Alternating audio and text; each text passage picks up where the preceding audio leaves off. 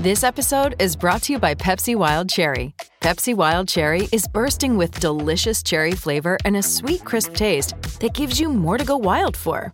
Getting wild may look different these days, but whether it's opting for a solo Friday binge watch or a big night out, everyone can indulge in their wild side with Pepsi Wild Cherry. Also available in Zero Sugar. So grab a Pepsi Wild Cherry and get wild.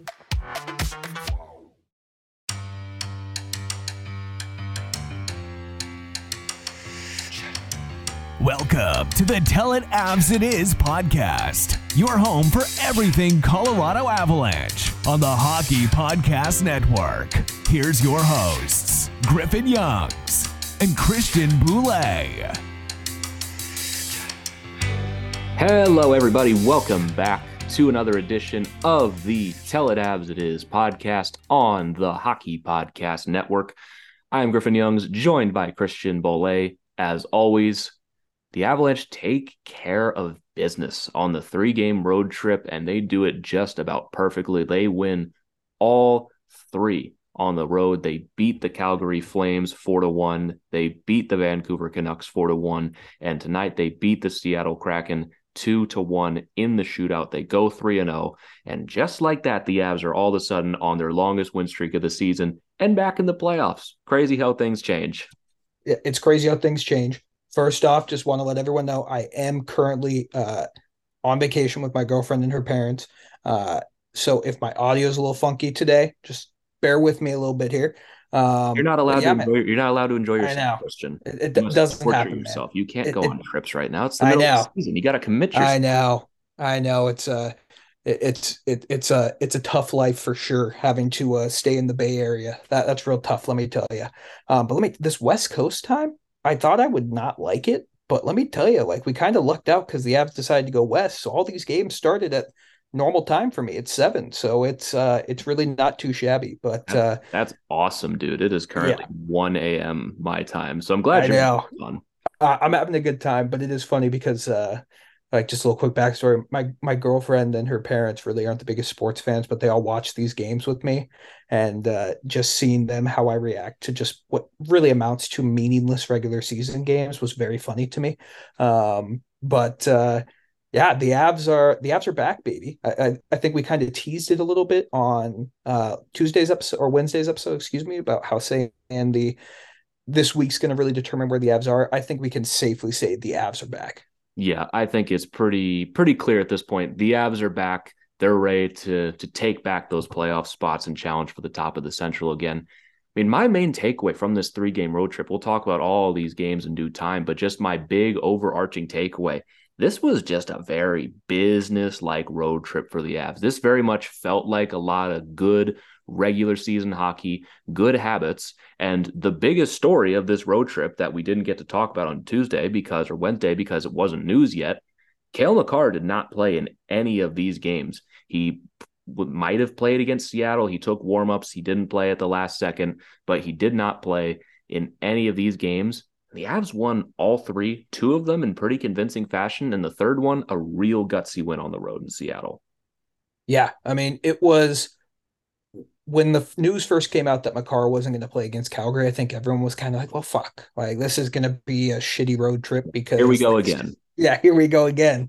Um, but the Avs really stepped up. I mean the the corpse of this defense is uh, is playing pretty damn well. Um, but it, it sounds like Cale Makar, he probably could have played tonight if he needed to, but it's better just to give him that rest. And now he's going to have almost a full week off. So I imagine when we come on Tuesday to face the Capitals, it's he'll be fine, ready to go. Um, but that was I thought I had saw something in that Detroit game where he like looked like he was a little banged up, like he missed an entire four on four situation. And I remember tweeting, I was like, that's weird that Makar didn't play a single minute of that four on four. Um, and sure enough, he did get hurt. Uh, but it sounds like all accounts he's going to be just fine. It was just kind of more precautionary for these past two games. Yeah, it seemed like the kind of thing like if we were getting down the stretch in the season, or let's be real, if this was the playoffs, he'd be playing. But 100%. at this point in the season, even with the precarious position the Avs are in the standings right now, there's just no point doing that for him right now. Not when the guy's playing 30 minutes a night, playing more time than anyone else in the NHL.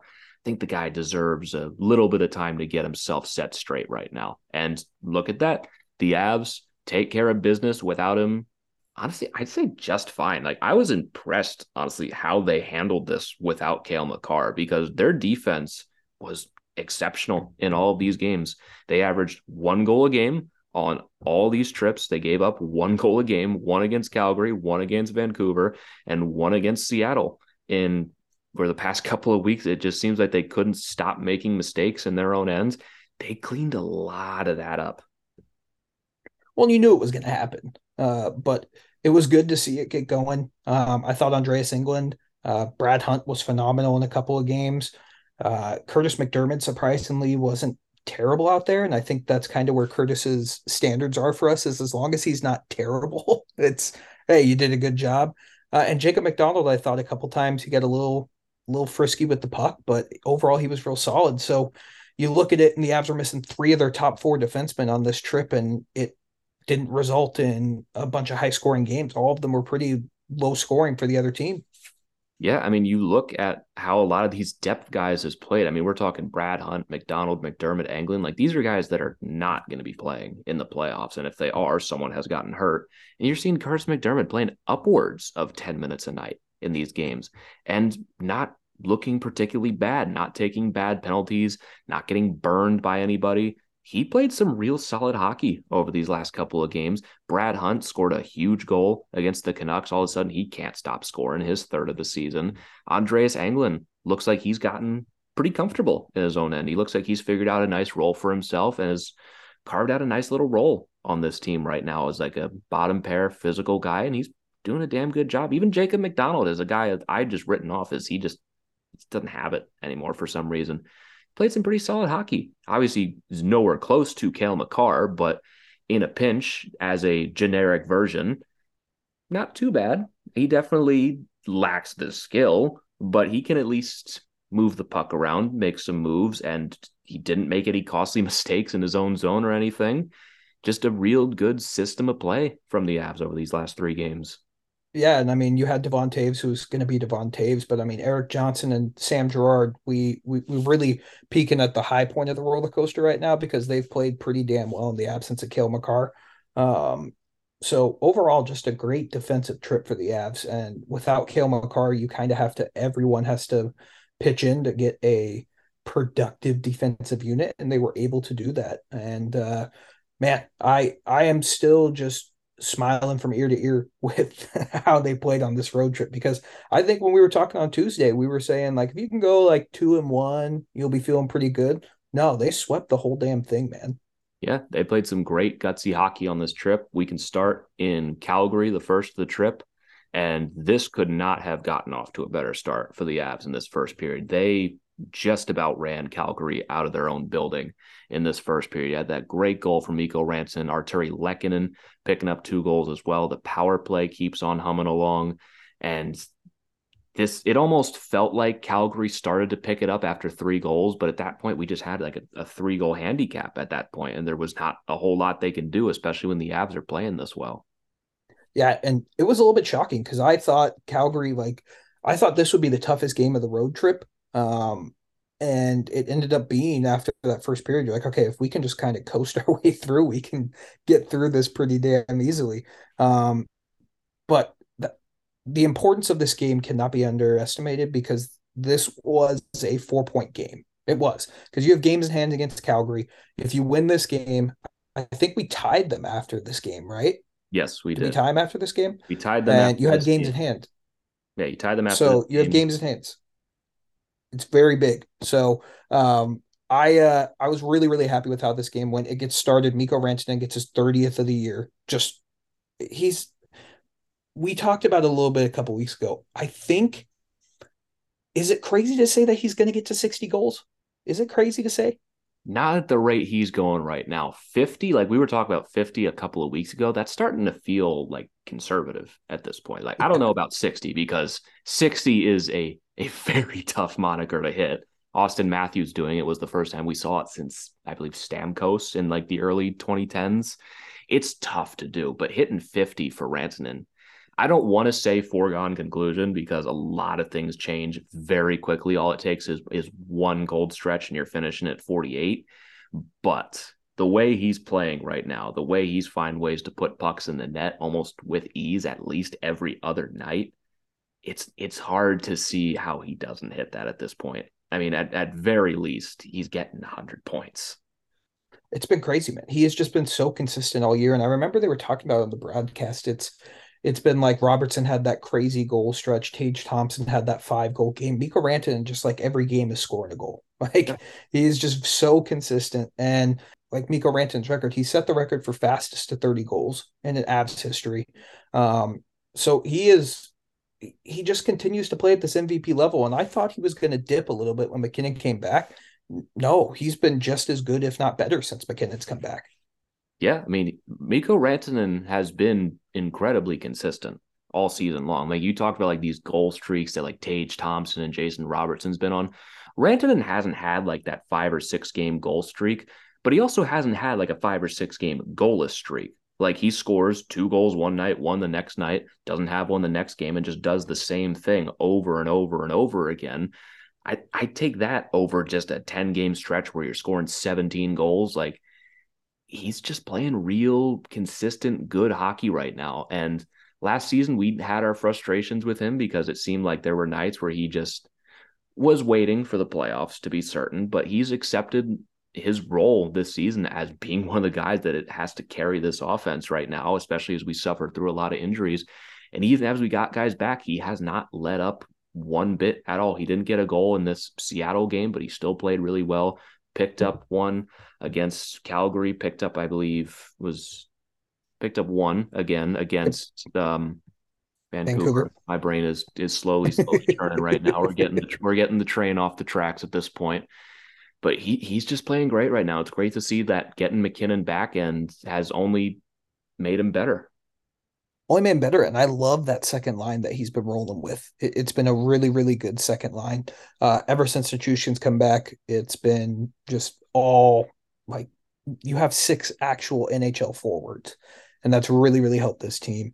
Um, but yeah, I mean, I I don't think Mikko Rantanen 60 goals is out of the question, but he's going to have to continue to be at this heater pace that he's at because it looks like McDavid may score 70 this year. He, he really could score 70. He's already at 40 in 48 yeah. games. Like we're, we're talking 50 for Rantanen. Like 60 is almost a foregone conclusion for right. it's it's only just a matter of how many he gets at this point. Yeah, if he gets like when was the last 70 goal season? it's, it's been a long time. It's it had to have been with Gretzky, time. man. It has to have been. It might have been Hull or something. Yeah, it may have been Brett Hull. I was just thinking yeah. that too. But yeah, I mean, it's been he's he's going to run away with the the Rocket Richard and the Ted Lindsay and the fucking every trophy he's going to run away with. But Mikko Rantanen continues to be rock solid. Another player who is uh, on a heater, uh, some would say. Artturi Lehkonen in this Calgary game gets two goals, and all of a sudden he's at 14 goals for the year. He has been fantastic. You're making a face. What'd you see? Uh, 1993 was, I believe, the last time someone did it, and it was Mogilny. Really? I yeah. would not have expected that. Lemieux, Lemieux had 69 one year. He was nice. one short of 70. But it's nice. also crazy that we're even talking about the suggestion of 70 in the right. day. yeah, it's yeah. totally different types of hockey. I forget how good Mogilny was. Um, the, big, the biggest player. snub of all time for the Hall of Fame. Oh, agreed. Makes yeah. no sense. Um, but what are your thoughts on Artturi Lehkonen? Uh, he's just been rock fucking solid all year. Yeah, Lehkonen's been absolutely fantastic this season. It's even suffering through injuries and everything. Like it just feels like his game never changes. It's the thing I love most about Artturi Lehkonen is you know what you're getting every night in, every night out. He's going to give it his all. And is he the most skilled player on the planet? No, but he tries so damn hard. And you like would forget he's not even the biggest guy on the ice. He's 5'11, 179 pounds. But you would never know with just how hard he works, how hard he works in the corners and everything. And he just gets these stretches like he has over the last couple of games where he gets rewarded in these games. He picked up two against Ottawa, picked up another one against Detroit, picked up two in quick succession against the Canucks and even in this game against Seattle and against Vancouver, he doesn't pick up any any points or he picks up an assist in the Seattle game. But this team would be so different without him. And again, that contract he signed, I mention it every time we talk about Artturi Lehkonen. Absurdly good value for a player that talented and that good. I, I genuinely cannot believe his agent allowed him to sign that. Well, and the thing that I love about Lecky is he's just so versatile. You can play him on the third line, you can play him on the top line with the best with the best forwards in the world. He's going to produce anywhere, and he's going to give you the exact same effort every single time. Um, and I didn't even I totally forgot how great of a stretch he's been on right now when it comes to goal scoring. Uh, if he gets to twenty, that's just that you're loving life. And if he continues to play with MacKinnon as a center, he's going to get to twenty. Yeah, without question. I mean, he's absolutely going to hit 20 the way he's playing right now. He's already at, I believe, 14 at the moment. Yeah. Like it almost feels like more than that because I feel like we're talking about Lehkonen goals almost every other night. But it's like you said, you can put Artturi Lehkonen anywhere. And it's just so happened all season he's been attached to Nathan MacKinnon's hip every single night and on the top line every single night. But even when Landeskog comes back and shakes off the rust, I just don't see a reason to split him off MacKinnon right now. Like, but the thing is, even if you do, you're not concerned about that breaking his rhythm right. thing because the man just plays smart hockey. It's what he does. It does not matter if he's playing with Nathan MacKinnon. It wouldn't matter if he's playing with Ben Meyers. The guy does not change his game for who he's playing with. It just so happens that his game is so versatile that he can he can do whatever he wants. He can do whatever he wants. And I just think him playing on MacKinnon's wing has just been, it's exactly what MacKinnon wants uh, as a winger, just consistently working, has good speed, good hands, uh, just makes the right play every single time. So Artturi Lehkonen, one of those goals was a power play goal. It, it, was a bounce off the boards, just a smart play. He was just in the right place at the right time.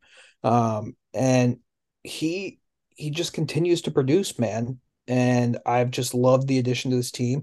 And we have him for what the next four years pretty much four seasons after yeah. this, we have Artturi Lehkonen all to ourselves at $4.5 million a year. Just an absurdly good contract for absolutely no reason. He could have cashed in hard. He could have, but he, he wrote it out with us. Um, but then uh, looking back at this Flames game, the Avs go up three nothing. They didn't really. Um, I don't think they played like particularly bad the rest of this game, but you could tell the Flames kind of woke up after that third goal. Um, and like we said at the top of the show, this was a big game for Calgary too. They they did not want the Avs to catch them. Um, and have you like, is it weird how much Daryl Sutter loves the Avs? Like, have it you noticed how much he loves oh the my Avs? God. Like, if I had a nickel for every time Daryl Sutter made a comment about the Avs, I'd have a concerningly large amount of nickels. The man yeah. just ever since last season cannot stop complimenting us. And the one you're talking about this time, saying that Georgiev and Frankie is the best one-two goaltending duo in the league. Not that he's wrong, but like, are you campaigning for a job here? Or do you feel like your time in, in Calgary is running short and you want an assistant gig here because you're laying the groundwork, buddy? Uh, he's just he loves the Avs. I think he loves them more than we do. It is crazy how much he loves the Avs. It's it's not like it's just gamesmanship. He doesn't talk about other teams like this. No, it's not like you see him ever like when they play New Jersey on a Thursday night. He's talking about how great Jack Hughes is. Every time the Avs are close to town, or even last season, like when yeah. when it was like a possibility that we would play in the Western Conference Final, he correctly assessed that playing the Avs in the first round would be a waste of time just are, are people asking him these questions about the Avs? Just like, hey, Daryl, what do you think about the Avs right now? At it's least so weird this time. It's so weird. Um, but he loves the Avs, and his team definitely did not come out prepared for this game. Um, the Avs went up three nothing early, uh, and then the second period there wasn't much that happened. I remember I was watching the game at the airport. I was kind of like, this is kind of a boring point at this point. But then the third period, I thought the Flames really kind of took it to the Avs. Uh, they got going a little bit. Uh, Tyler Toffoli scored on a power play to make it three to one. And there were a couple squirrely moments, but a guy who played his first game in about three games, uh, Alexandar Georgiev, that time off did him well. Yeah, he definitely needed a minute off over the last little while. And there were some moments in the second period too where Calgary had some chances. This game could have been a lot more nerve wracking, even as the Avs were up three to nothing. But Georgiev has one of his better games of the season again. Finishes this game with a 971 save percentage, faced 35 shots, stopped 34 of them, and just shut down any momentum that Calgary had any threat of building in this game. Because I don't think the Flames played overly bad in this game. No. I think I think four one looks a lot better for the Avs than it actually was because they dominated the Flames at the gate. Like they just kicked them in the ass out of their own building in the first 20 minutes. After that, it might have been that the Avs were up three to nothing and took their foot off the gas, but Calgary played well. They very, very well could have gotten back in this game, but Georgiev shut them down at every point, and he definitely needed that rest because you could tell that he his reaction time was starting to wane a little bit and he was fully locked in in this game. The Flames just could not get anything by him. They couldn't get anything by him. And this is why hockey is always such an interesting sport to me because there were moments in this game where it was like the puck, if it bounces one other way, it's in the net for the Avs. And for what seemed like basically the entire month of December, that's what was happening. The puck was just not going their way. Uh, in this game, I feel like Calgary missed a couple like wide open nets. Um, and week, a month ago, those are going in the back of the net for the Avs. And it's just funny how hockey works that way. Yeah, that's how this that's how this entire five game winning streak has been. The the the bounces that the Avs could not get over the seven games prior, they finally are able to get in the back of the net and finally have some luck their own way where every single shot is not going in the back of the net for them. And it's done a lot of wonders for their confidence over the last little bit. Th- that's why hockey will always be one of the craziest sports to me because it literally is a game of bounces, and uh, it's luckily going the Avs' way right now. But I don't think that goes against just how well Georgiev played in this game. He was terrific, and like you said, made this game seem a lot farther away than it actually was because Calgary was good in that second and third period. They they were a good team. It was just Georgiev made the big saves. Yeah, I mean, and that's what the Avs have maybe been missing over the last little bit. They've gotten no bounces. They had a tired goalie who I wouldn't say was playing bad, but just when they needed like the big save on a bad play, they couldn't get it. And now they have Frankie back, and that's given Georgiev time to rest. And now they have Georgiev fully rested, and now they just have them both playing at an absurd level. So it's not like Daryl Sutter's wrong when he calls them maybe the best goaltending duo in the league. It's just a little like yeah, but why are you saying that? Yeah, Daryl, we, we, we love having your compliments, but it's just what, what's this long game he's playing? Like, what, what is the long game of Daryl Sutter here? Because Jared Bednar's not going anywhere. he's he's not going anywhere. So I don't know what you're trying to accomplish, uh, Mr. Sutter, but um, yeah, it, it, was it was good. The Avs at the end, they get another Mikko Rantanen empty net goal. They they tried not to count that goal because Zadorov just slashed his stick out of his hand. Uh, but Mikko ends up with two goals. Lecky ends up with two goals. Avs win four to one, and you're thinking that's a pretty damn good start to this road trip. Yeah, I mean, really not a lot to complain about in Calgary. Honestly, like even with the four one win, I'd say that was like their worst game on the trip. Just oh, I'd agree because that just speaks to how well they played in these these upcoming games on the trip. And Calgary, I feel like they did play well in this game, but that's what Georgiev has been here for so far. Is he's been able to cover up a lot of mistakes and helps the Avs survive a huge game without Cale Makar. And all of a sudden, a three game winning streak, and the Avs are all of a sudden back in the playoffs, and Calgary's back out again. Crazy what happens when you actually start winning some hockey games. Yeah, didn't even need to be that many. And then they go into Vancouver the next night, where, or not the next night, two nights later, where the vibes in Vancouver are rough at the moment, it's, to put it, it mildly. We've both been watching hockey for, I mean, for me, almost 28 28 years, you for almost 22 years. Like, this is one of the strangest circumstances I think I've ever seen in my time watching hockey. What the Canucks are doing to Bruce Boudreau is like, if this wasn't a hockey team, I think he could sue them for like malpractice. Like, you know what I mean? Like, he could sue them for, oh, I feel like something going on with like a toxic work environment and have a pretty good case to win. Yeah, imagine walking into work one day and your boss walks up to your desk is like, "Hey, uh, we're letting you go, but not yet. We're talking to your replacement right now. Here he is. Uh, we're going to tell everybody that you are fired, and we are actively talking to your replacement. But we also need you to do your job, and not only do your job, do it perfectly for the next little while. Otherwise, we are going to fully throw you under the bus for everything that goes wrong." I just this is one of the worst cases of mishandling a coach I think I've ever seen. I mean, we talked about the Gerard Gallant thing in the taxi in Florida all those years ago. They bought him a, a, a, cab on the road and literally packed his bags and sent him to the airport. At least they let him go. With Bruce Boudreau, like they're just forcing this man to go in front of the media and answer questions about his future and everything. And he like he's literally holding back tears at these press conferences. All the fans are chanting for him. The players are pissed about this.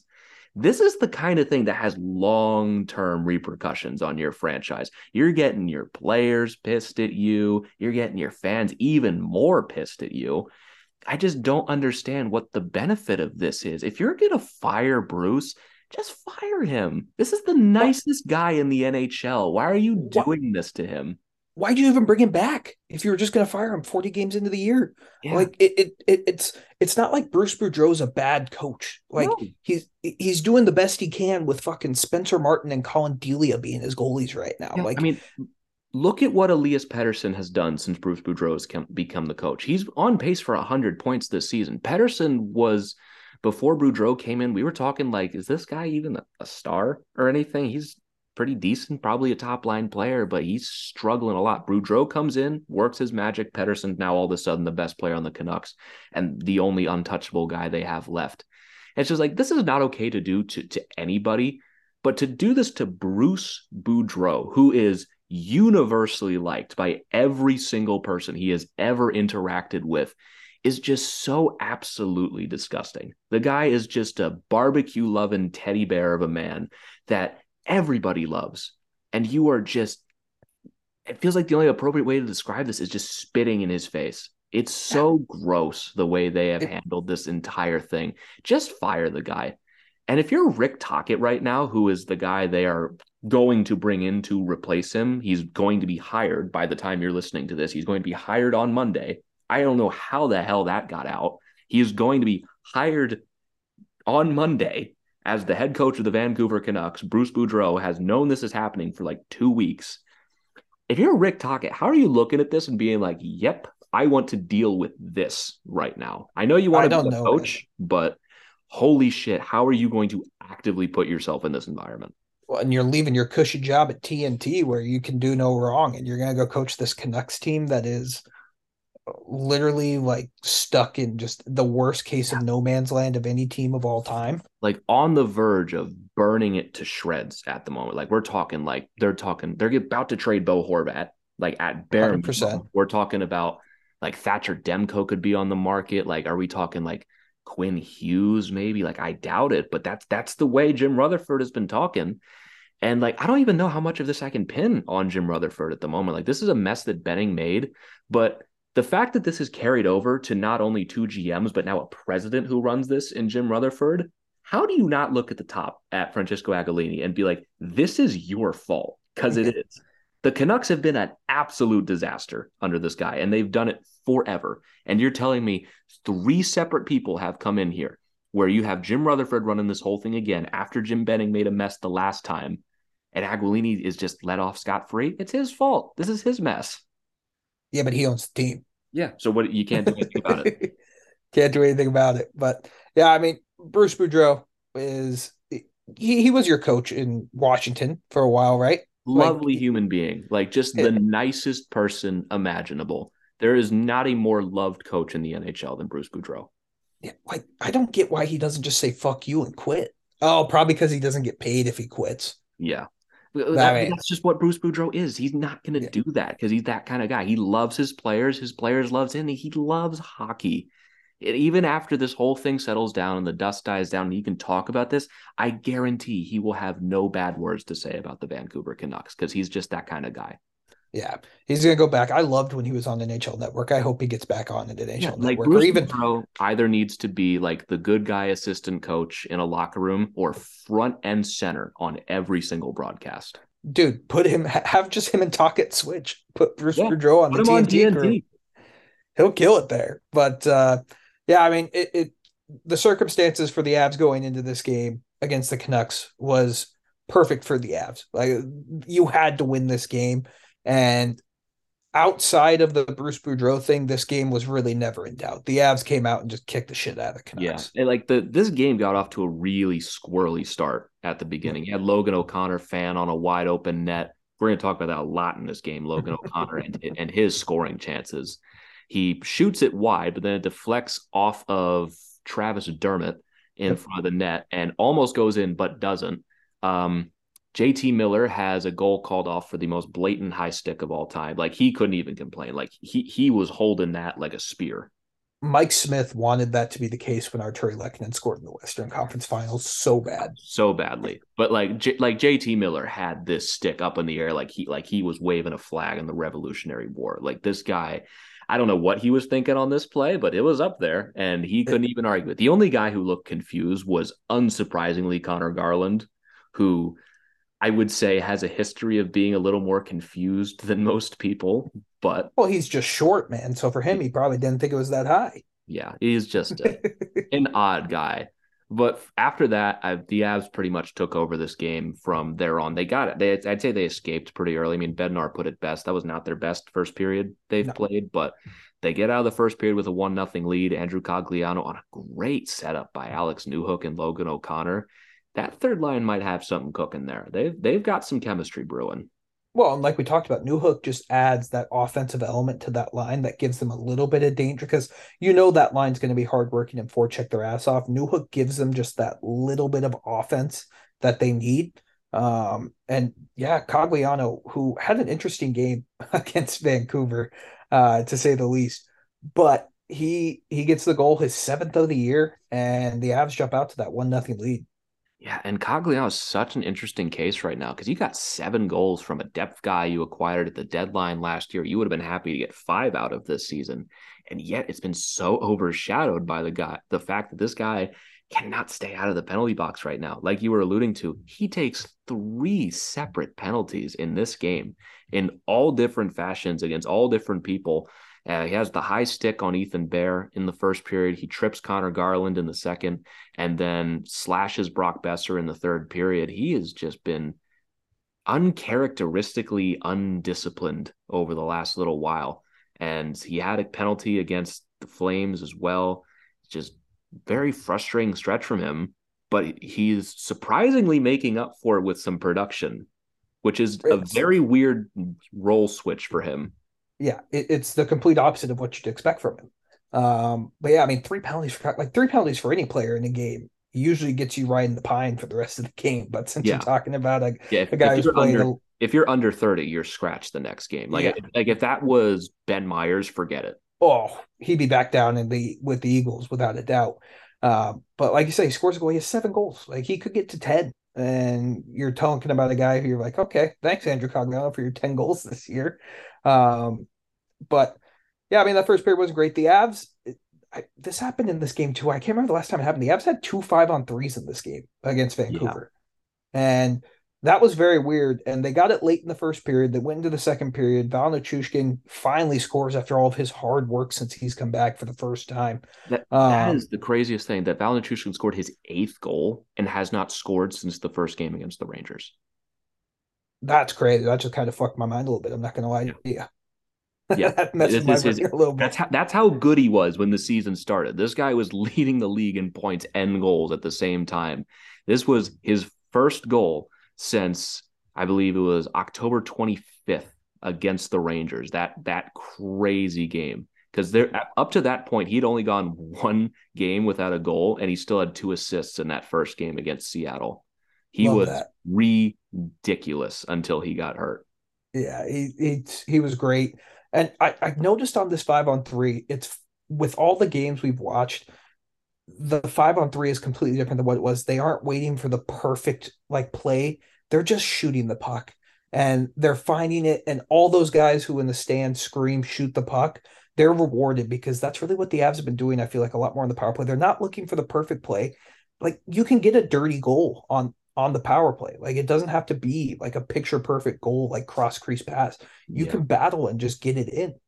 Yeah, I also feel like you can credit a lot of that to the fact that the Vancouver Canucks have one of the worst penalty kills. Oh yeah, I without a have doubt. ever seen. I mean, they were incredibly undisciplined in this game. It's like it's not like favorable refing gave the Avs two five on threes in this game. It was just bad, undisciplined play from the Canucks, and not great penalty killing from them either. They did not have much of a prayer on either of these. No.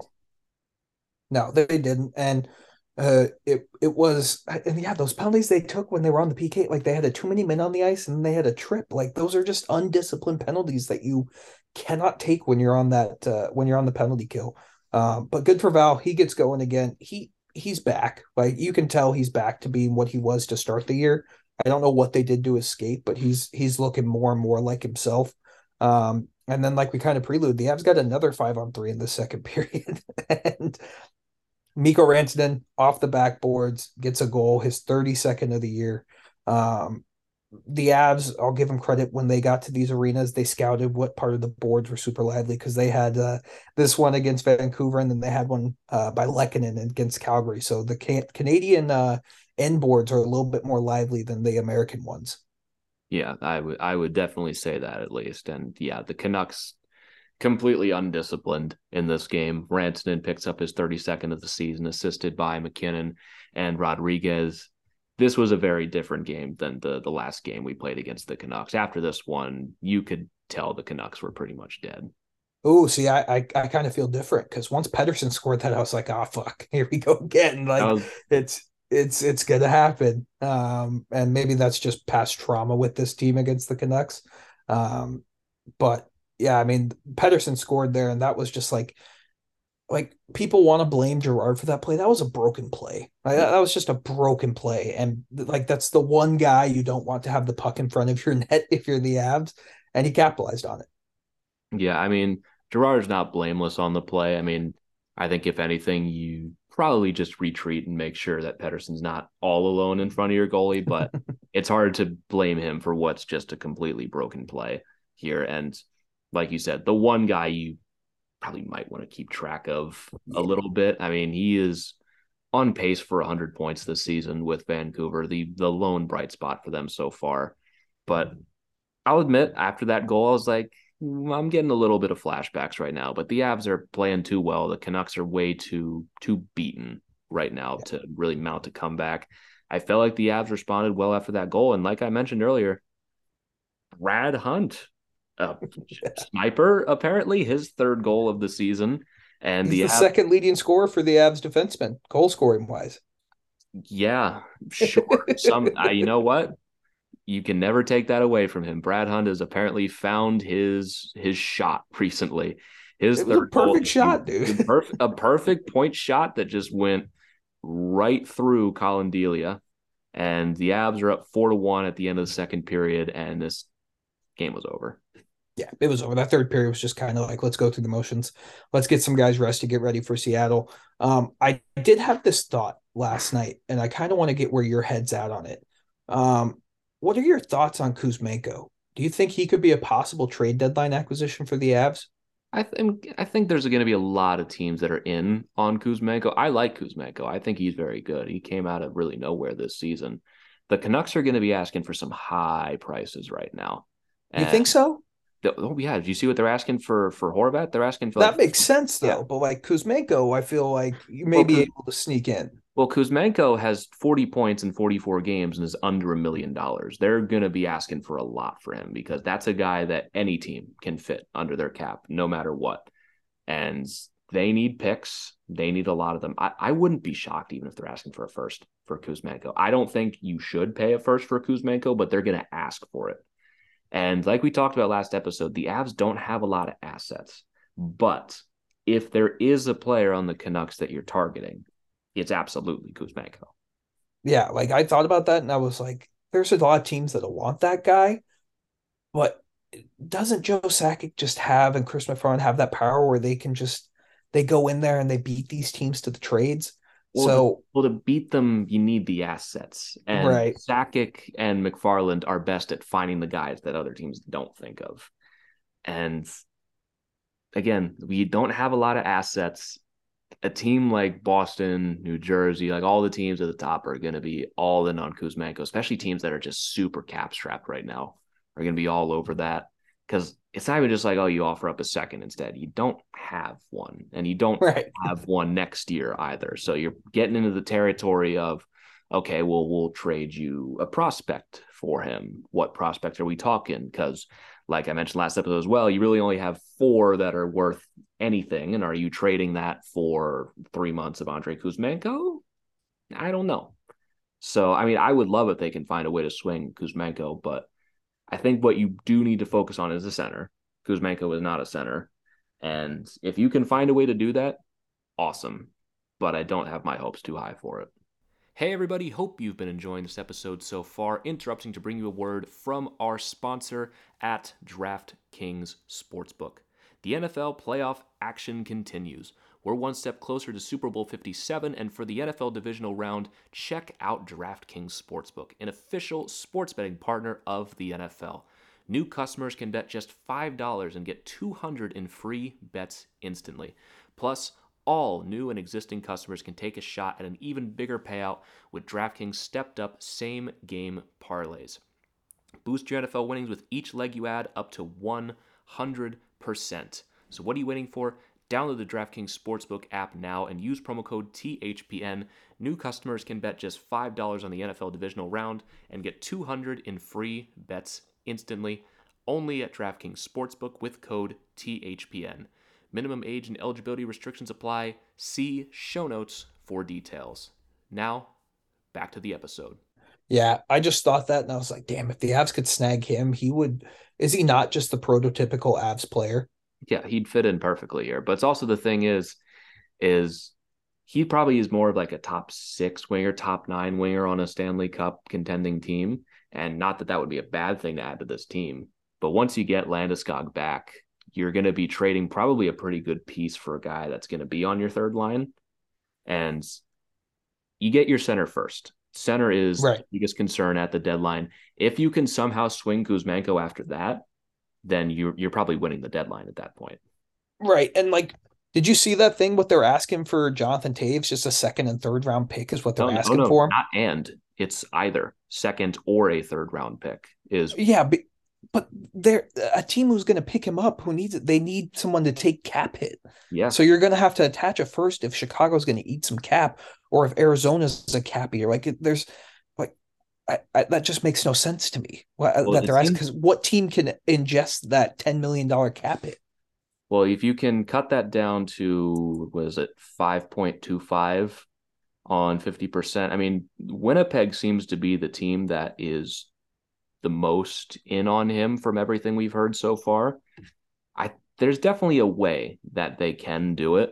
I mean, they have a surprisingly good amount of cap space. They are believe they have like about 3.8 in cap space right now, which is a lot more than most contending teams have. There's definitely a way for them to make a Toews trade work without having to like attach a first or anything super wild like that. Yeah, it's just crazy to me. Like I, I was anticipating Chicago asking for like a first for him. Um, That's that's But- I think that's real tough to justify at his age and cap hit and he's not bad this season, but he's got 27 points. You're you're trading for the idea of Jonathan Toews at this point.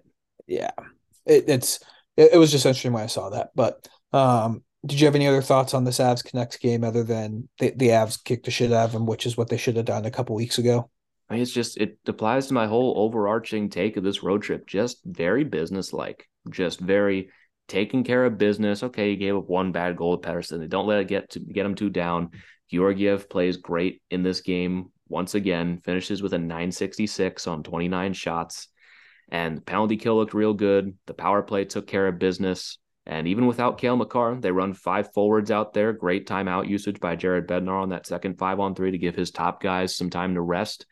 And just this this felt like the old Avs of last season. Just we're playing a bad team. It's good. It's gonna go take care of business. Walk out of here. Gonna be none none the worse for wear. And just it felt like almost a perfect game to have on the first half of a back to back where You couldn't have asked for much more. Yeah, like you're you're not too strained by it. Your stars, yeah, they put up a they had good nights, but I mean, Ranson played 20 minutes, MacKinnon played 22, Val played 20. I mean, just average workloads for people across the boards. I get MacKinnon 10 shots on goal in this game. Like it's shocking that MacKinnon is not like at 50 goals already so far this season. The man is just constantly shooting the puck time and time again. Well, and dude, like we didn't mention this. He he was on. He's one point away from hitting 700 for his career, and he could have had like three goals in this game. He could have against Vancouver. He just could not get catch a break. So he gets two points in this game. Still one point shy of 700. But I mean, the, the dude is he's he's on a bender right now in the month of January. I think they showed it on the broadcast tonight that this is his highest points per game uh in the month in his career right now has, in January. He has the most multi-point games of anybody this entire month with eight. And do you want to guess what multi-point game streak he's on right now? Oh geez. Well, that is it five? He's on a five game, not point streak, multi game, multi point game streak. That's a t- fucking tongue twister. But ever, even it was broken the, against Seattle. Yeah. Well, yeah, he it was. But coming into this Seattle game, he was on a five game multi point streak, two assists against Vancouver, two assists against Calgary, four points against Detroit, two goals, two assists, two assists against Ottawa, and even against Chicago, two assists. Last time he was held off the board entirely was the first Vancouver game, but MacKinnon's come back and has just been an absolute superstar. And unfortunately, he was held off the board against Seattle, which we will talk about, but most people were because it was a very weird game. But I mean, he's he's coming back and he's just been fantastic. And I I remember tweeting, I was like, oh, he can still get to 40 goals. And I was like, he's going to have to really go on a fucking bender to get to 40. Um, but I, I, think 35 is possible for him if he keeps shooting the puck like he is. I mean, because even in the Seattle game, I feel like he had a ton of chances too. Yeah. I mean, in every single game that Nathan MacKinnon plays in, he has a ton of chances. He had seven shots on goal against the Kraken in this game. He's 17 shots in the last two games, didn't score on any single one of them. That's hilarious. So, I mean, if he regresses or a little bit back to the mean, like if MacKinnon goes on like a real bender, like his shooting percentage bender, that is probably the most terrifying thing the NHL will ever see. Yeah, because if we're talking like if MacKinnon starts shooting twenty percent on seventeen shots, he'll hit fifty walking backwards if he does. but it's, like it's you know, one so, of those seasons so is going to happen for him. Yeah, one of those seasons will happen for him. Yeah, eventually MacKinnon is just going to like hit 50 goals skating backwards and have like 130 points because one time he's going to shoot 15% in his career and it's going to be one of the most terrifying runs the NHL has ever seen. Yeah, it's going to be ridiculous, but um we'll we'll move over to this Kraken game uh because it was I mean for a 2-1 hockey game, it, it was a pretty exciting game. Yeah, this was a very fun game to watch. We had only two goals in regulation in this game, only a separated by a minute. This was a very, very fun game. The Seattle Kraken are a fun hockey team. They don't have like a ton of skill or talent or anything, but they just skate so damn hard and they work so damn hard. They can keep up with just about anyone in the NHL. And uh, don't look now. Points percentage wise, they are second in the West and top in the Pacific right now. They are making well, not anymore. Not anymore. They're in second now because Vegas oh, won right. tonight. Yeah. yeah. Well, well, I didn't watch that game because Ovi did not. Ovi did not play, so therefore I did not care. But yeah, technically Vegas is back on the blah blah blah. Not fun. so don't care. But point being, Seattle is making the playoffs, and it's not a fluke. Like they genuinely deserve it. I was very impressed by the Kraken in this game, and I thought the Avs had a very gutsy effort in this game as well. Match Seattle's will. Seattle just played some real strong defense. But the weird part about this game, this could have been like a 5 nothing blowout either way. Like the Avs missed a ton of open nets, the Kraken missed a ton of open nets. We could have come on here in a very different show, but for some reason, nobody could score in this game. Like Grubauer finishes with a very good night, Frankie finishes with a very good night. They both could have finished like sub 800 easily easily they could have like they were mentioned on the broadcast that the ice looked bad. I, I didn't think the ice was particularly bad in that game. Um, but they kept mentioning on the broadcast. But the amount of times the Avs swung and missed on a puck in this game was ridiculous. I feel like poor Logan O'Connor. We mentioned that he's just never going to score again. He's just never going to score again. Um, he, he missed a couple chances, and it, Rantanen missed one. Uh, Rodrigues missed one. Like it was just the amount of open nets missed by the Avs in this game was absurd. Yeah, just absolutely ridiculous. And I said we were going to talk with Logan O'Connor in the Vancouver game. The poor guy. Is he going to score again this season? I don't know, man. I, I don't know. This is getting to a point where I'm like, oh man, he can't score. Like he's just he's getting wide open looks and just cannot for the life of him right now find the back of the net. He had five shots on goal against Vancouver. In this game, he has he had zero shots on goal against the Kraken, but he had a couple of looks. Just could if he had him if he put him on net, he he could have like three goals in the last two games. He right could. unfortunately for Logan O'Connor, his goalless streak is sitting at like close to 30 at the moment. His last goal was November 10th against Nashville, where he had two goals. Ever since then, he has it's not been great. No, not been great. And I feel bad for the guy. Uh, these past two games, it was the best we've seen Logan O'Connor in a while, though. So that, that's encouraging to see. Um, but he's going to score here. Oh, maybe we, he may never score again at this point. But uh, if, if I'm going to keep it all. If he saves it all for the playoffs and scores that huge goal in the playoffs, that I know he's going to one day. He's just that kind of player that he's going to have a triple overtime, like center circle snipe bar down kind of goal. If he can save it until then, that's fine. Totally fine. Totally fine. Um, yeah, he, he's he's just he can't catch a break. Another player that can't catch a break is Ben Meyers. I thought he was pretty good uh, in Seattle, and he had once like it, it, beat Grubauer clean, but it just didn't go in the net, and the Kraken defenseman swept off the goal line. Um, overall, like I mean, we, we kind of talked about it. Like the Avs continued to go eleven forward, seventy on this entire road trip. Um, and I actually like didn't hate Anton Bleed and Ben Meyers game in all three games. I really didn't. I thought they actually were were pretty solid. Yeah, I mean, it still kind of does feel like we're running with only three lines. Because you had Bleed in the Seattle game played three minutes. Meyers played four. I mean, Meyers is getting close, but he's been kind of unlucky as of late, and it's unfortunate. Yeah, but I mean, like, I, I don't think they did anything where you're like, like oh they, they shouldn't be playing like it yeah. was just that was the way the game was going that it, yeah. you needed your best players on the ice um, but honestly I, I didn't hate the way they play i thought in the seattle game they actually every time they were on the ice they actually were kind of dangerous yeah i mean granted three minutes and four minutes they didn't have a ton of time to make right. a ton of mistakes but i agree the time they did have on the ice definitely was was not too bad oh man the, they just showed the logan o'connor whiff uh, again on NHL Network. It's even worse than I remember it being. But this was again just a weird, tight hockey game between two teams that are just playing real good right now. And the Kraken were able to hang with the Avs, and even on the second half of a back to back. The Kraken are a tough team to have on the second half of a back to back. Because again, they just skate and work so damn hard. But the Avs, they were able to keep up with them. And again, this game could have gone either way. But the Avs, they got to feel real good about stealing this one yeah, they, they have to feel great about stealing it. Um, before we go much farther in this game, like I know we bitch about officiating a lot eh, on this show just because we're fans and like this is what fans normally do. Tonight, the Kraken game, it was just like the first period, it felt like they were calling everything. And then after the first period, they were kind of just like, you know what, fuck it, YOLO. Because there was not a single penalty called after the first period. Yeah, there were four penalties in this game, and they were all in the first period, and all of them were weird. I mean, the the Mikko Rantanen slash uh, quote unquote slash on Jamie Oleksiak.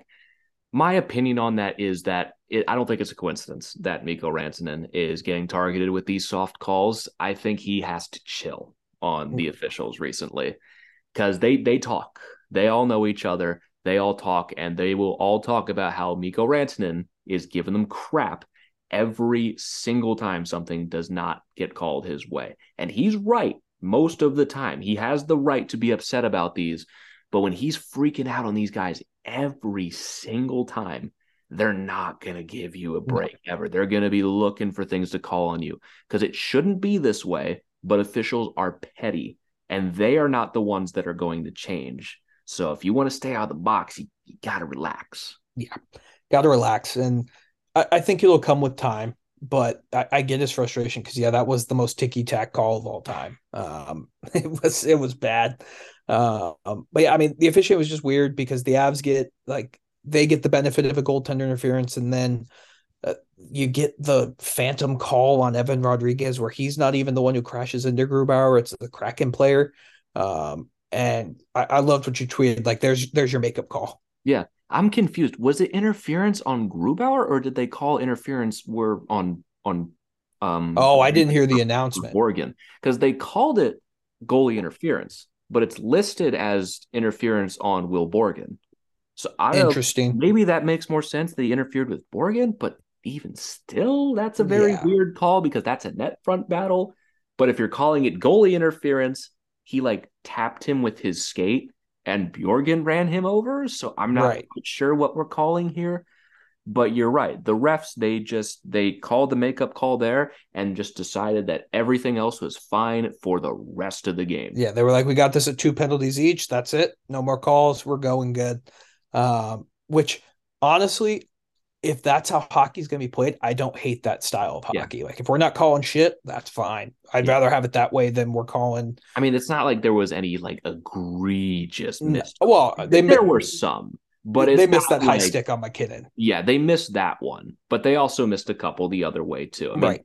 my thing with officiating is if you're gonna suck, suck both ways. Like, is keep a standard. They called two power plays each, and then they let everything go from there. I can't Right. stand when they let things go and then they call some bullshit in the third period that just completely changes the game. Be consistent. If you're gonna suck, suck consistently. That's that's my thing about a fishing. It's never gonna be good. It's always going to suck. Just be consistent. That's all Right. I ask.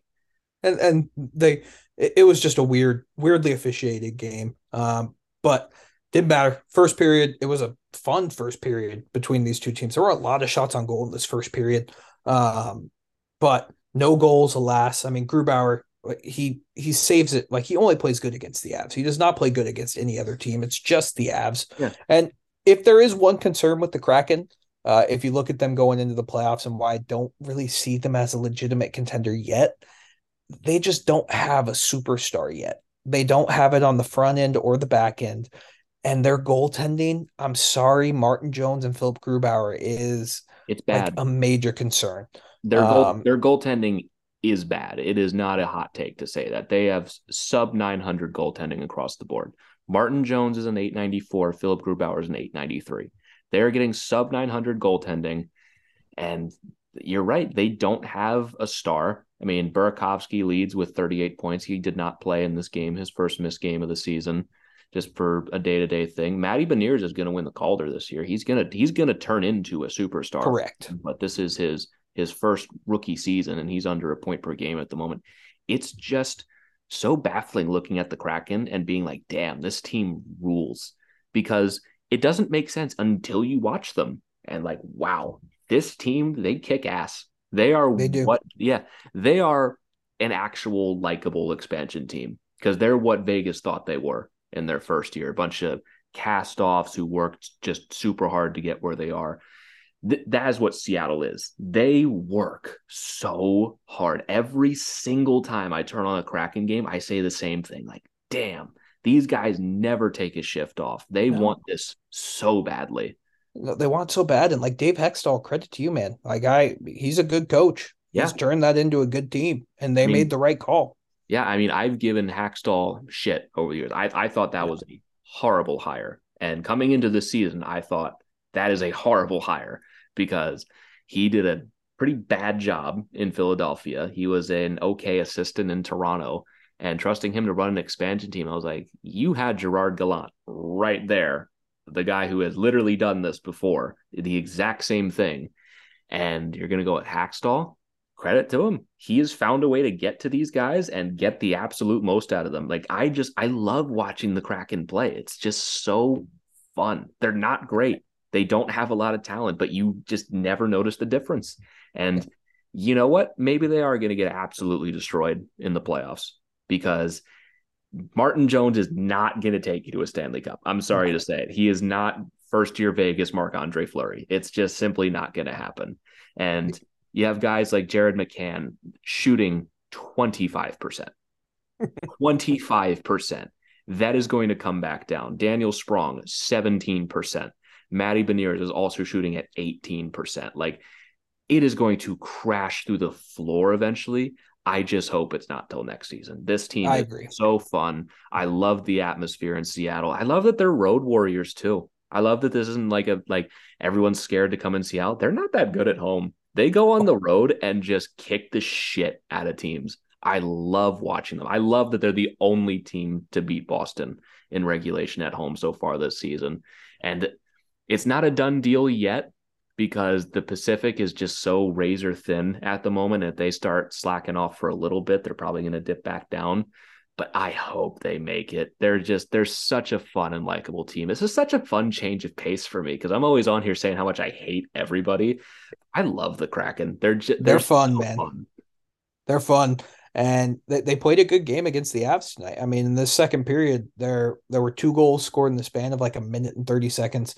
Alex Newhook gets his tenth of the year. Um, just a good, hardworking goal from that line.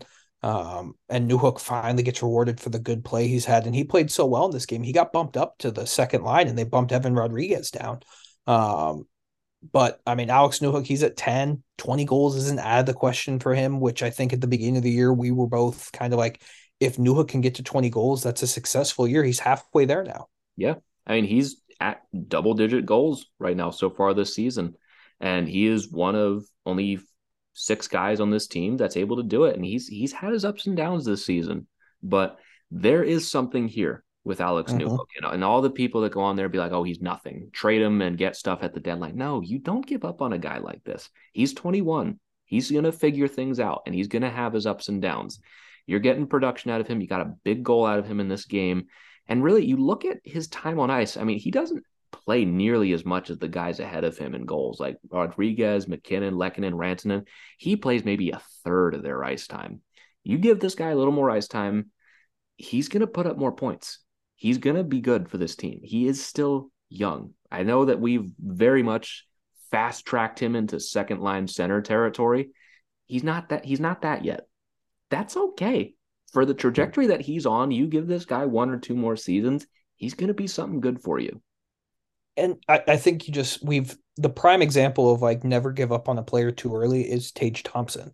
Like you give someone time to develop, they develop at their own rate. I'm not saying Alex Newhook's going to be like Tage Thompson, but if he can get to somewhere that's a consistent 25, 30 goal scorer in this league, we've seen guys with less talent have 10 year, 15 year NHL careers just because yeah. they hold on to that one year they scored 30 goals. Yeah. I mean, every time I get frustrated with Alex Newhook, I have to remind myself I'm at the territory now where I'm older than some of these guys. Right. It's still weird to me. Alex Newhook's younger than I am, which is an utterly insane thing for me to think about.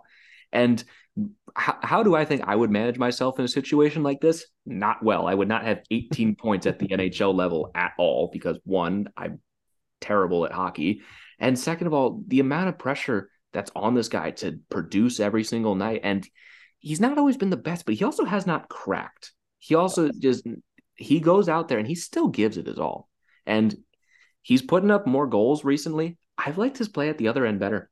He's made some smart defensive plays. He's making high hockey IQ plays, and he's getting rewarded for them. I think if he can sh- find a way to shoot the puck a little bit more, he's going to get rewarded for a little bit. He only had I think even like three shots on goal on this entire road trip, but he puts in a big one against Seattle, the Avs' only goal in regulation in this game. And it's really good to see him getting rewarded in a game like this.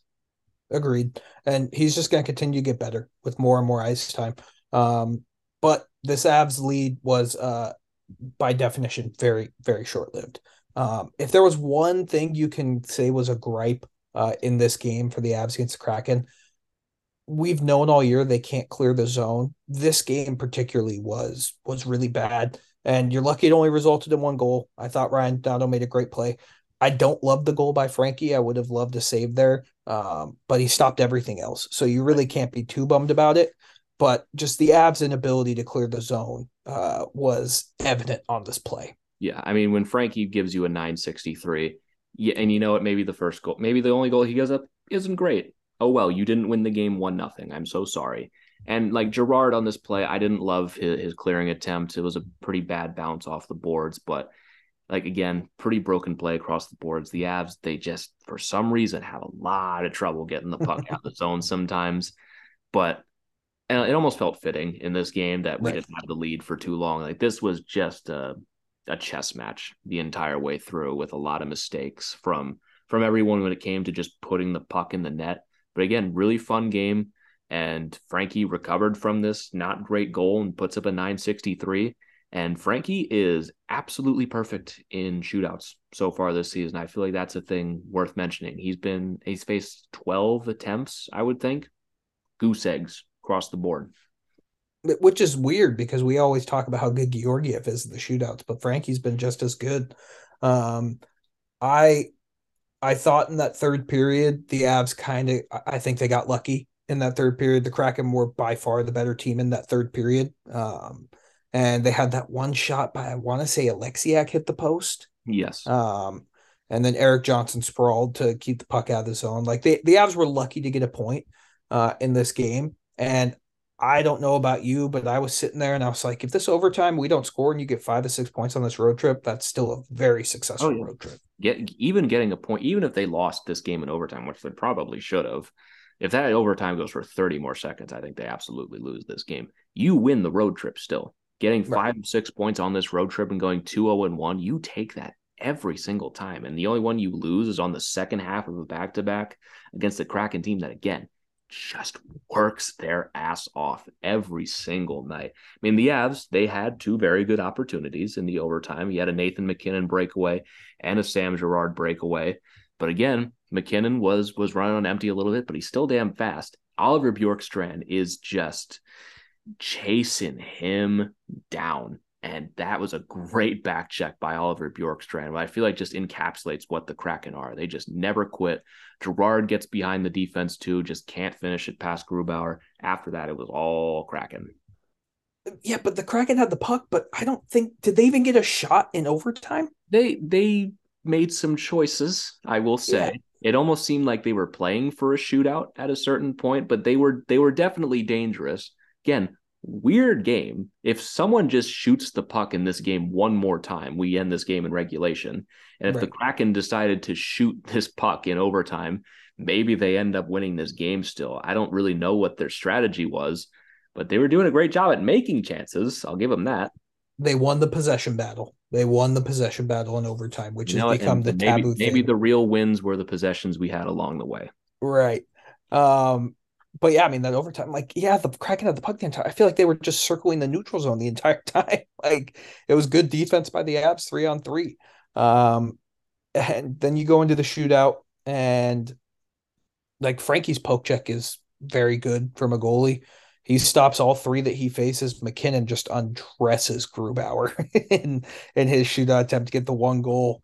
And the Avs walk out of Seattle with two points, and they finish this road trip three for three, six points, one point back in the Minnesota Wild for third place, games in hand against Winnipeg and Dallas. We could be talking here by the end of the month that the Avs are like four points out of first place in the Central. Yeah, it's all what a difference 10 days makes. Yeah, 10 days ago was the Chicago Blackhawks game where it was like, oh boy, is this team even going to make the right. playoffs? They're already back in the playoffs. If the season finished today, they would be they'd be the second wild card right now. I think the the Kings have fallen into the first wild card at the moment. Mm-hmm. Points percentage wise, the Avs have three games in hand on them. So points percentage wise, the Avs would be the, the top wild card right now and would be playing Vegas in the first round. But fortunately, it's not the end of the season. Right now, they are one point behind Minnesota, who's cooled off lately. They lo- they lose to the Panthers in regulation tonight. They're at a 600 points percentage right now, five, three, and two in their last 10 they're cooling off a bit. Feels like Filip Gustavsson's not bailing them out anymore. Fleury's hasn't bailed them out all season. And Kaprizov's doing great, but the rest of the team is kind of just okay. Matt Dumba's going to be traded before the trade deadline. Uh, the Avs are going to finish ahead of the Wild before the end of the season. I really don't have too much concern about that. Winnipeg is going to be an interesting case. The Avs are eight points behind them at the moment with two games in hand, and Dallas is 10 points ahead, and the Avs have three games in hand. It's going to be a tough sledding to really get back into this, but I think at least home ice advantage in the first round is definitely your goal. Very, very much reasonable. Um, if the Avs keep playing the way they're playing, they're going to catch these teams. They just are. Like, let's just be real. They're, they're going to catch them. I mean, it's so it's, it's weird to talk about like how recent it was that the Avs could not win a game. In their last ten games, they're six and four. They have a winning record in their last ten games, which just crazy how fast things change. Crazy what happens when you lose to Chicago. What happens? yeah. Who lost to Chicago today? St. Louis. They're probably well. They probably won't. But I mean, uh, I mean, maybe we just literally had Chicago yeah. at a bad time. They're yeah. they're six and one in their last seven. Maybe maybe maybe they're actually good. Who knows? Um, but the Avs are back. Without a doubt, they are back. Um, we we now prepare for Griffin's favorite day of the year, or one of his favorite two days of the year, where the Avs face the Capitals. Um, Caps coming off a tough loss to the uh, Vegas Gold Knights. Ovi doesn't play. Um, I'm interested to see the reaction Darcy Kuemper gets if people boo him. You are just if you're booing the Stanley Cup winning goalie, you are yeah, yeah, you're, you're silly. Same, uh, same goes even, for the guy who brought the Sam Girard yeah. Flames game. You're weird. You can do whatever yeah. you want. I'm not. I'm gonna judge you for it, but and you're weird. Yeah, it makes no sense. I don't know why. Like that was just like, and the broadcast to show that too. Like that was just I, weird. I, I tweeted that. I think Altitude gets the the Sportsnet feed. So I think I think I ah. think oh. Sportsnet was showing that. So that was my mistake when I tweeted that out. I didn't realize that, but yeah, it makes that, that was just weird. Yeah, it was just weird. Also weird why why Sportsnet showing that after an as goal, but still weird. Like because there's there's two options here. Either you don't live in Calgary and you traveled to this game to go watch the Avs and you brought that sign, or option two, you do live in Calgary and this is one of two at most times you get to go see your team in person and you're going to go bring your trade Girard sign, like you can do whatever you want. If you want Sam Girard traded, you can have your opinions. You're still weird. That's a weird thing yeah. to do. It's very weird, but yeah, I mean, it's just I don't know. What um, I, I get, I get Sam Girard's a polarizing player, and he does things that people don't like. I just don't understand the vitriol for it. Like he is not the worst player I've ever seen. There are much worse players I've seen that make more money that don't get the hate that Sam Girard gets. Like I I get that there are things that he do that he does that are frustrating. I just don't get why he's like such a target that someone would bring that sign. Like I, am gonna I'm gonna stop talking about this after yeah. this, but I was just like, it's just weird. Like it's just a weird thing to do. You're you're wearing an Avs jersey at a road game and holding a sign saying to trade a player. You know, it would be like super petty if I was Sam Girard and I saw that. I'd fucking send that guy a jersey, like a signed jersey by me, like just to see what he does. Like I think that'd be fucking funny. Um, but yeah, just just a weird thing. Um, but going back, like don't boo Darcy Kuemper. I don't think anyone will. Like no, they, I, they should do I'm, it. I'd be stunned if anyone has the gall to boo Darcy Kuemper, the the goalie that won you a Stanley Cup, right? With one eye.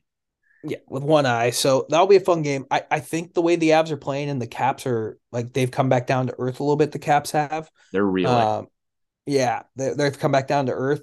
I, I think the Avs can win this game. Um, and if Ovechkin doesn't play, I it's mean hard. that's just even better. Yeah. yeah. So um, I think the Avs win that game. Uh, I'm going to say five two. I mean, they beat them four nothing earlier this year. Yeah. Uh, I, I, think the Avs continue the momentum. I, I, think they win this game pretty easily.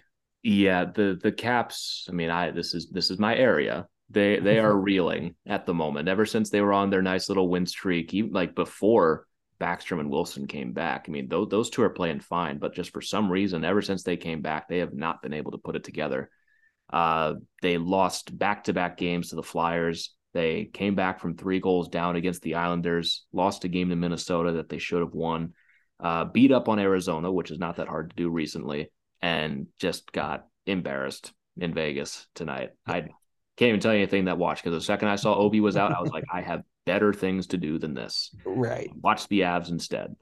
Yeah. And so I I think the Avs are going to beat them up pretty badly, especially if Cale Makar's back in this game. Like if Ovi's back, that's great for the Caps. I don't think he's going to do a lot to really turn the tide of this yeah. game. The as much as John Carlson gets on my nerves, you can tell they can definitely benefit from having him back a little bit. Dmitry Orlov's been great. Erik Gustafsson's been great, but it's hard for them to carry the load all by themselves. That's just not the kind of players that they are.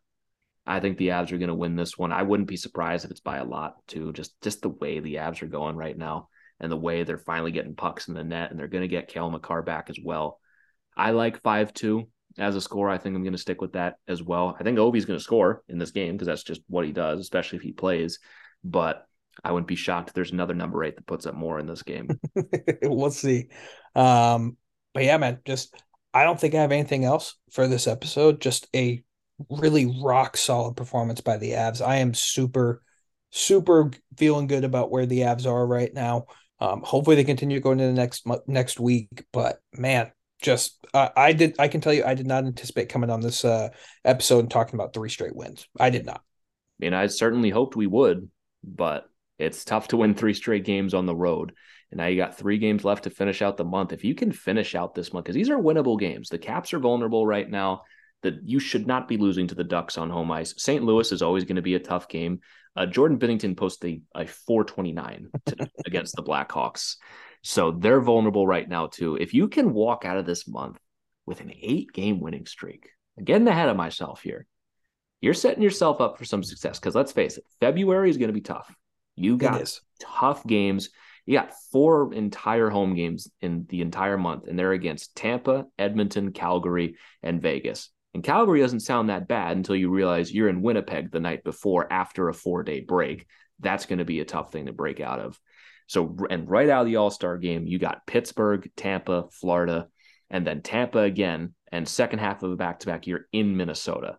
That's the roughest stretch of the entire season, right there. It does not get more brutal than that. So, if you can come into this month with a lot of momentum and just take care of business against the Caps, against the Ducks, and against the Blues, you're really setting yourself up. Yeah, we we, we kind of skipped over that too. The Mikko Rantanen and Nathan MacKinnon are all stars. Oh my God. Um, yeah, yeah shows, we, shows how much we care about the yeah, All Star game. Yeah, we, we we wrote it down and we forgot to mention it. But uh, yeah, both Mikko Rantanen, yeah, Mikko Rantanen gets elected. Uh, great, he he deserves it. Nathan MacKinnon, I think he even said it. He's like, I, I don't think I deserved as much as the other two guys, but I appreciate the fans voting me in. I'm interested to see if he plays because MacKinnon always seems to get like something like he's a little dinged up that he he'll still be there, but he won't get fined or suspended because he doesn't play. I think we'll see most people play this time in the All Star game because it's in Florida, which is where most of them Fair. go anyway. So they'll stick it out for a weekend and deal with it. But I mean, I agree, obviously, with MacKinnon and Rantanen getting in. I believe this one. I want to see. I want to see the votes.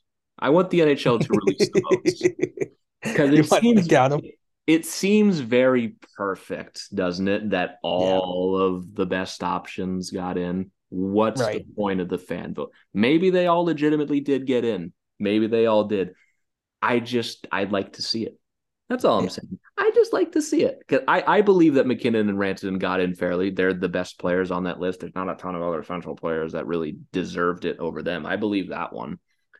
But there was a lot of campaigning on Twitter that I have I have a tough time believing got really overdone by the online voting where you're limited to 10 votes. I right. That. And just like, why not release the votes? You have them, you have a metric that counts them. I'd like to see it. That's all I'm saying. Yeah, I mean, I'm not, I'm not calling shenanigans. I would just like to see. I would like to see how many votes Kurtis MacDermid got because I think I was probably like three, four. You know what? He definitely got at least five because I voted yeah. for him five times. Let's go, baby. We're back. But uh, yeah, I mean, it'll be fun to see. The Avs are one of the few teams with three players going. Um, I think they're one so, aren't they? No, I think the Rangers. The Rangers. Rangers have one. I want to say Edmonton. Uh, yeah, they have three. Edmonton does with Draisaitl, McDavid. Well, we're the only ones with three skaters, I think. Right. Right. It's just Shesterkin and, and, Skinner are obviously goalies. So I think we're the only team with right. three skaters, unless I am completely missing it. But I don't think you are. But yeah, that All Star game will be fun. It will happen. It will happen. Yeah, it will be one of the All Star games of all time. That is for certain, and nobody will care, and we will all forget about it the day after it happens. Correct, and we'll be counting down to the regular season starts again. Yeah, but uh, all the all the All Star game is is when it's okay to start talking about playoff matchups. Yeah, so we'll get there. But congrats, Nathan MacKinnon and uh, Mikko Rantanen. Yeah, it would have been highway robbery if Rantanen did yeah. not get in. It's just like just put the best fucking players right. in. Like this whole fan vote and like one player per team, like just just have like two players per position, maybe three or something like that. Just have them go so we can stop having these conversations every single year. That's all. Yeah, agreed. It, it's I don't really care at this point, honestly. I don't like, I don't either, but it's, it's the All-Star it, It's also the thing is like I don't care. And it's like it's forcing me to talk about the All-Star right. game. It's just like like we consider the stuff for like Hall of Fame and shit, like all star selections. So just send the best guys, let them go drink and party their faces off and not give a fuck in the game and whatever. Who cares? Right. It's like it's so funny. As there's like four defensemen going in like the entire thing, and one of them is yep. Seth Jones, who has been yeah. like bad this season, which is it's so dumb. He's like he's like a minus 40 he's going with like Cale Makar and Adam Fox, like guys who've been like legitimate studs this year. And you just got Seth Jones sprinkled in there, and Roman Josi is going to be watching from home. I actually don't think it's a bad thing for Josi to sit out. I mean, personally, but um, we'll see. Is Ovi actually going to play? You think? It's in Florida. He always goes to Florida instead of going to the All Star game. So I think one of the reasons the NHL is very adamant about this one being in Florida is like you fuckers are not skipping this one. if you're skipping, you're full of shit. Fair enough. Fair enough.